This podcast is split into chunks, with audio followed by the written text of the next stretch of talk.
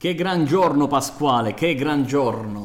Eh, è arrivato, lo stavamo Eh. aspettando questo 21 eh, giugno, è una data importante. Oggi Luciano Floridi, professore di Oxford University, con noi. È con noi, insomma, e se ancora non eh, si è registrato, non l'hai visto, te lo sei perso, insomma, in base a qual è il momento in cui stai ascoltando questo episodio, vai su iaspiegatasemplice.it, c'è una sezione in cui potrai cliccare e rivedere. Eh, non in diretta, ma insomma, insomma, intanto potrai goderti di una bella intervista con il prof. Assolutamente, assolutamente. Intanto, puntatona oggi del podcast. Yes. Tanti- tante notizie particolari, eh? Giacinto, parleremo di eh, biometria vocale, parleremo di, eh, della cura della pelle, parleremo di una ricerca fatta da Google, parleremo anche delle donne. delle AI, che insomma è un argomento che dobbiamo trattare sempre più spesso, anche perché insomma abbiamo un ambassador eh, donna che eh, fa della sua quota una quota importante, quindi attenzione, una divulgatrice donna nel mondo delle AI. Eh, vedi, Eh, vedi, vedi? eh, quindi anche oggi parleremo di questo. Direi di iniziare però da una, una case study molto molto eh, interessante, intelligenza artificiale in banca e a cosa servono bot e biometria vocale. Beh, ricordiamo intanto che a breve eh, avr- potrai godere del- nella sezione original dell'original legato al mondo del finance e del banking in cui potrai approfondire insomma gli use case del nostro, delle aziende del nostro osservatorio. Ma in questo caso parliamo anche di quello che accade al di fuori perché un'azienda svizzera con sede anche in Italia la Speech AI ha realizzato due casi molto interessanti, una con Micros Banca e l'altra con Swisscard, dove la biometria vocale collegata al concetto di bot sta aiutando tantissimo eh, ad accorciare la durata delle telefonate, perché insomma poi c'è sempre un tema quando chiami in banca, ma sei tu davvero? Sì, eh, siamo infatti tema customer service, cus- customer care, quindi cercare di dare il meglio e il massimo dell'assistenza ai clienti, soprattutto per un settore come quello bancario che ha sicuramente una mole importante di conversazioni da gestire anche quotidianamente. Quindi in questo caso la- l'intelligenza artificiale eh, è utilizzata per cercare attraverso la voce, quindi magari sei al telefono, c'è questo bot che ti risponde e eh, ti fa una sorta di login. Esatto, il login a quel punto non è più una username e una password, ma direttamente la tua voce, grazie appunto alle tecnologie di speech che tra l'altro sono stati i nostri ospiti all'interno della AI Week. Eh, una tendenza molto importante questa che eh, come sottolinea per Giorgio Vittori eh, aiuta anche molto gli operatori del settore banking perché eh, chi, per chi soprattutto è in smart working avere la possibilità di un confronto continuo con un chatbot è sempre è sempre utile. Nel- invece, nell'altro caso, quando ci spostiamo nella Swiss Card, beh, in questo caso eh, l'utilizzo che se ne fa è un utilizzo un po' diverso perché quando un cliente chiama in Swiss Card per chiedere un'informazione, Speech eh, analizza tutto il parlato e sceglie l'operatore giusto a cui passarlo. Scegli l'operatore giusto, sì, e anche in questo caso eh, è bello insomma sapere che eh, innanzitutto non c'è quella fatidica domanda, codice cliente, Eh, la lo data di nascita lo trovi sulla bolletta, lo trovi, ah, invece in questo caso dalla voce subito capisce chi sei, tra l'altro ti dà anche la possibilità di indirizzarti all'operatore che Giusto. eh, giusto, sì, che può risolvere al meglio la tua esigenza. Eh, ecco, io sono felicissimo quando sento queste news, Giacinto, perché mi dà la, come dire, la possibilità di eh, fare quella, quella telefonata con la serenità di dover risolvere nel più breve tempo possibile. E che qualcuno nel sta miglior capendo, tempo possibile, qualcuno mi sta capendo, perché di solito ci sono sempre quei centralini che ti fanno attendere un sacco.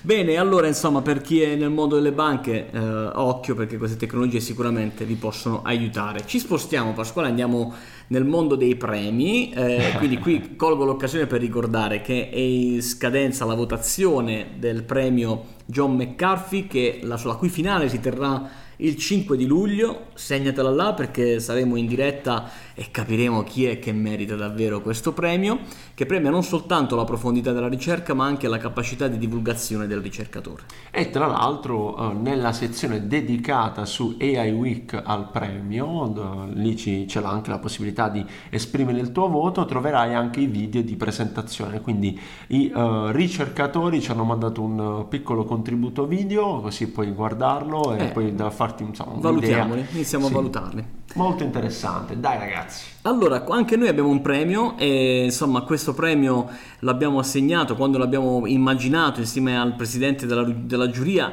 ci è stato esplicitamente chiesto, mi raccomando, alla presenza femminile all'interno della giuria.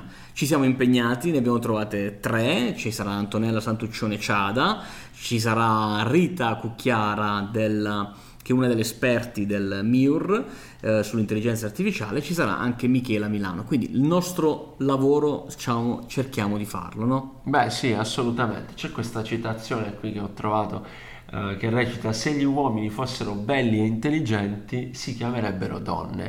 è, è, una citazione che apre un po' a questa news che fa riferimento alle 13 donne uh, a cui uh, è dedicato il, il, riconoscimento, insomma il premio legato tec- alle tecnovisionarie.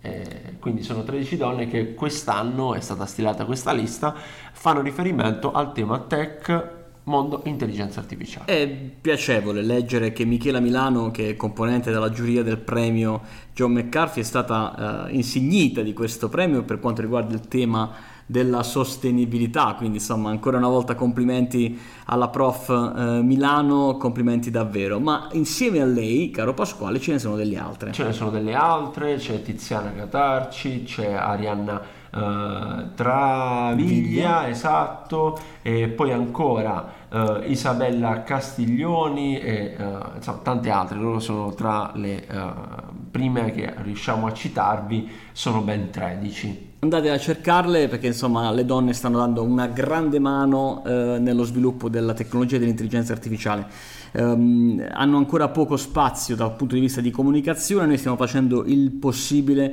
per dare visibilità, quindi Isabella, Tiziana, così come Michela, Arianna, se avete voglia di, insomma, di confrontarvi con noi, noi siamo qui, possiamo sicuramente far, organizzare un'intervista, insomma. Fare, Ma sì, no? sicuramente. Ottimo, dai, allora... Allora, ultima news di oggi, Google eh, con l'intelligenza artificiale ormai è, come dire, un tema sempre caldo, sempre attuale, uh, l'AI di Google aiuta il check-up della pelle. Check-up della pelle significa che con una foto al tuo neo, alla tua pelle, ai tuoi capelli, alle tue unghie, puoi ricevere in risposta da Google uh, di che cosa si tratta. Pensa Pasquale, in un anno si registrano circa 10 miliardi di ricerche Google relative ai problemi di pelle, unghie e capelli. Allora sai che c'è? Qualcuno avrà detto diamogli una mano a capire che cosa hanno. È vero, a capire che cosa hanno e questo modello di intelligenza artificiale tiene conto di fattori ovviamente come l'età, il sesso, l'etnia e ancora il tipo delle pelli ed è molto interessante il fatto che sia stato un algoritmo sviluppato uh, attraverso un apprendimento automatico e uh, è molto utile anche per lo sviluppo di nuovi prodotti, quindi analizza, ti dà la possibilità quindi sulla base di tante foto che ha già elaborato di uh, capire qual è il problema nel caso ci fosse della, della, tua pelle, del tuo viso, tue, uh, dei tuoi capelli, piuttosto che aiuta anche lo sviluppo di nuovi prodotti. E tra l'altro confermano da Google non è destinato a fornire una diagnosi, quindi non sostituisce in alcun modo una consulenza medica, ma invece aiuta ad accedere ad informazioni autorevoli che sono sparse così un po' sul web e che grazie a questa tecnologia diventano più facilmente reperibili. Dottor evviva! Google, evviva! Google. Bene, Pasquale, allora, nuova puntata portata a casa. Noi ci vediamo, ci sentiamo a questo punto lunedì prossimo per Dai. una nuova strepitosa puntata del podcast. Ci vediamo alla prossima, ciao! Ciao ciao!